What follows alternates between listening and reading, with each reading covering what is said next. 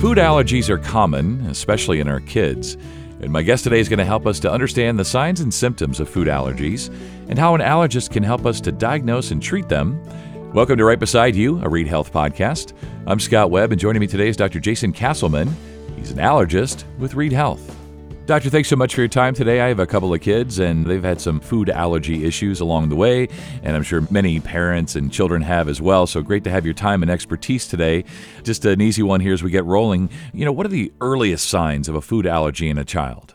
Food allergy can, really present at any age. Food allergy can present in any number of ways, actually. Oftentimes, the first thing that uh, parents will notice in a child with food allergies will be some sort of a skin finding or skin rash specifically. So sometimes parents will first start to notice skin issues in children in the form of some redness, swelling, sometimes even hives. At times, parents uh, will notice children complaining of more dry, itchy kind of rash. We call that eczema. And food allergies can present in that simple way. Oftentimes, with food allergies, parents will start to notice specific food triggers. So, early on in life, when parents are introducing foods into the diet, they'll start to notice these trends where every time the child is fed X, Y, or Z foods, the patient uh, will develop some sort of a symptom, whether it be skin uh, or other more severe issues. There certainly can be symptoms that are more concerning to parents. So, other than just skin, patients can oftentimes develop more severe symptoms such as uh, shortness of breath, wheezing, coughing, swelling that can involve the respiratory tract and airway, which can be certainly scary for parents, and that would require more intense treatment, even emergency department visits and hospital stays and things like that. So, at the, the first sign of something concerning, the parents should certainly act and, and get an evaluation with an allergist to kind of try to work that up and establish whether or not we think food allergy is the issue in that child. Yeah, and you do see that there would be a range there of some, you know, not as alarming signs and symptoms to the very alarming that might require sort of rushing to the emergency department to figure out what's going on. And if we suspect that there's a food allergy and then we go to see our primary or an allergist, what kind of tests are involved? Uh, you know, how do you determine? Do we do elimination diets? Uh, maybe take us through this it's really important to get a good clinical history. And I always tell my patients history always will dictate testing. What you don't want to do, if at all possible, is to do a wide ranging panel. We want to have a solid history to establish what we really are looking for on an allergy test. So there's really two ways we do allergy testing. The most simple and easiest way to do allergy testing would be what's called scratch testing or skin prick testing. Uh, this is a skin test that we can do very easily on uh, any patient, uh, whether it be child or adult. Uh, so this is simply a scratch with a little plastic device. There's different types out there that we just simply scratch the allergen into the skin, allergen being the food, in this case, of concern. And that test usually takes uh, only a few seconds to put on, and around, right around 15 minutes or so that we let it kind of sit on the skin. And what will happen is the child will develop a red, kind of raised, itchy bump right where that allergen sat if the child is found to be allergic to that food. So that's very easy. We can also do uh, testing through a blood test, which would be at the lab, and that would be a blood draw that takes a little bit more time and is often a little bit more traumatic, especially for younger kids. Poke at the lab through the vein. So we prefer starting with skin testing just because it's easier and a lot uh, better tolerated for children. So once we establish that we have a good clinical history to support testing, we'll put the test on. And then, if the testing, of course, correlates with the clinical history, then we have our diagnosis of food allergy. In that instance, the treatment that's always recommended for food allergy is avoidance of that particular food. Unfortunately, there's not uh, a lot of really good treatment as far as desensitizations and induction of tolerance types of treatment for food allergy. At this point, for, for the vast majority of foods, if a child or an adult is found to be allergic to a food, then we would always recommend strict avoidance of that food generally what I will do is I will have the child or adult back for repeat testing every so often, usually around once a year, to see where that test is trending. Whether it's is it getting bigger every time we test it larger and more positive, or is it becoming less positive over time to the point where we think eventually we may be able to get this food back into the diet. Yeah, I see what you mean. And I'm sure you're aware, and whether it's uh, social media or wherever people get their information, it just seems like people talk more about food allergies now. And I don't know that they are more common or not, or maybe we're just better at diagnosing them. Uh, what's your expert opinion on this? Are, are food allergies just more common, or we just talk about it more? Well, I think probably both are true. We, it's certainly becoming more prevalent. The, there's no doubt about that. The percentage of overall food allergy is higher. I, believe it's uh, right around three to four percent higher, even over the past decade. So it's certainly increasing. I think you're right in the sense that I think we're probably recognizing it more as well. There's more of a concern earlier on in life, and parents are, are more on the watch for it. But I certainly think the prevalence has increased even outside of that as well.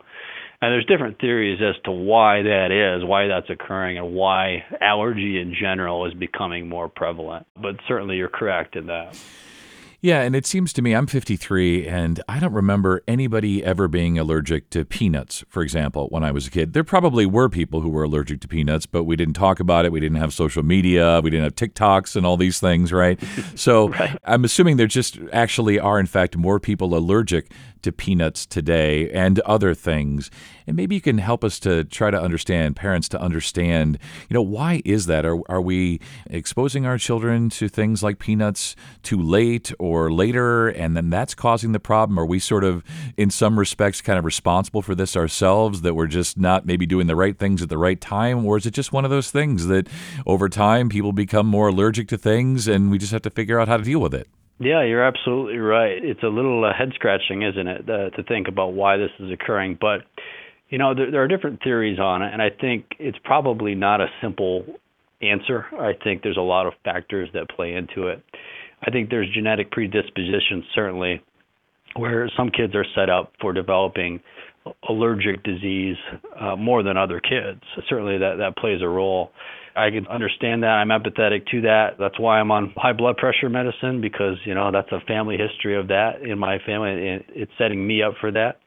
And kids are no different in the sense that they're more likely to develop allergic disease than other kids. But there are environmental factors as well that certainly play a role. There's a hypothesis that we call the hygiene hypothesis, where essentially our environment is becoming more hygienic. You know, there's more air purifiers, there's more keeping kids in cleaner environments, more sanitizers, and more clean environments than there used to be. And by eliminating our children exposure to these microbes, these bacteria, viruses, and other things, that's actually leading to more allergic disease. The other thing to consider would be siblings. Nowadays, families on average are smaller in size, and what we found is that the kids with more siblings tend to have less allergic disease because they're being exposed to more of those microbes that I was talking about, especially the gut microbes, the bacteria that exist in our gut and are actually normal and good for us. We have more exposures to that if uh, we have siblings, uh, multiple siblings in the house. And with smaller families, that's of course leading to more allergic disease because we have less of that overall. But I, like I said before, I think it's a very complicated answer. I think we're still trying to figure out exactly why that is, and there's probably multiple factors that play into that, certainly. That's so interesting uh, hearing you kind of unpack all of that. It's like my dad had seven brothers and sisters, right? So there just was a lot of I don't know, germs and things going on in that house. Exactly. Yeah, whereas I, I only have two kids. And I was going to ask you, is it just that maybe you know kids are just more predisposed. And uh, sort of during covid with the push towards sanitizer it kind of flew in the face of some things i've heard from other experts which is the more sanitizer we use the more sort of sanitized our environments are the more trouble we may be causing especially for our kids if they are in fact already predisposed to allergies. So there's just exactly. so much to unpack there. My head's kind of spinning a little bit and i think you're right. I think it's just could be a multitude of factors and work continues to try to figure it all out. And naturally, if a allergy is determined in one of our kids, what's next? And I think the the one that I always want to know, and I'm sure a lot of parents do as well, is is this just something that kids grow out of? Can you be allergic to peanuts or something like that when you're a kid, and then you get older and you're fine? You know, like I said before, once we identify that a child is allergic to a specific food, the treatment is always going to be avoidance. So you want to keep that kid safe, and so we want to educate our families, educate other family members that watch the child, whether it be grandparents, daycare, things like that, to be sure that this child does not get exposed to X, Y, or Z food we certainly will continue to follow this child. So you're right. Oftentimes, children can lose that what we call allergic sensitization. Basically, what that means is lose that food allergy and no longer become allergic to it. So I would generally repeat testing around once every year to kind of trend that allergy test to see which way, which direction it's going. Is it getting larger or smaller, or staying about the same? The longer the child or young adult holds on to that allergy, meaning the skin test or blood work is positive, the less likely they are to eventually be able to get that food back into the diet. I don't like to use the term outgrow. I, I think that's probably not an accurate assessment of what's going on. But I think you're correct in the sense that eventually we can oftentimes get these foods back into the diet. I think that's more common than actually having a lifelong allergy where they can never get it back. So we're always going to try to give that child the opportunity to eventually get this food back into the diet. Now, there's different approaches to doing that. Certainly, you'd want to get a skin test or a laboratory test as close to a negative as possible. But even in some circumstances, we will do what's called an in-office food challenge if we get uh, a borderline positive test because oftentimes even if the test is positive if it's a low level positive we may opt to go through with the challenge and oftentimes the, the kids are able to tolerate the food. So it's really going to be dependent on what food you're testing what the history is with the child how old the child is. There's a lot of factors and that's why it's so important to see an allergist who is a specialist in that field to really make that clinical decision for the patient. So once we have a, a negative or borderline test and we're comfortable with proceeding with the next step, we'll have the child in for what's called an in-office challenge. And basically what that means is that child will consume a small amount of that food in a controlled setting in my office, and we will uh, just simply watch the child to make sure there's no reactions that occur. If reactions do occur, of course, we'll treat that in the office with medicine uh, to reverse those issues. And if they don't occur, then that's really good news for the child, and that's essentially the gold standard at ruling out food allergy and getting that back into the diet permanently. Yeah, I see what you mean. And so much good stuff there. Obviously, education, which we hope things like this, this podcast helps.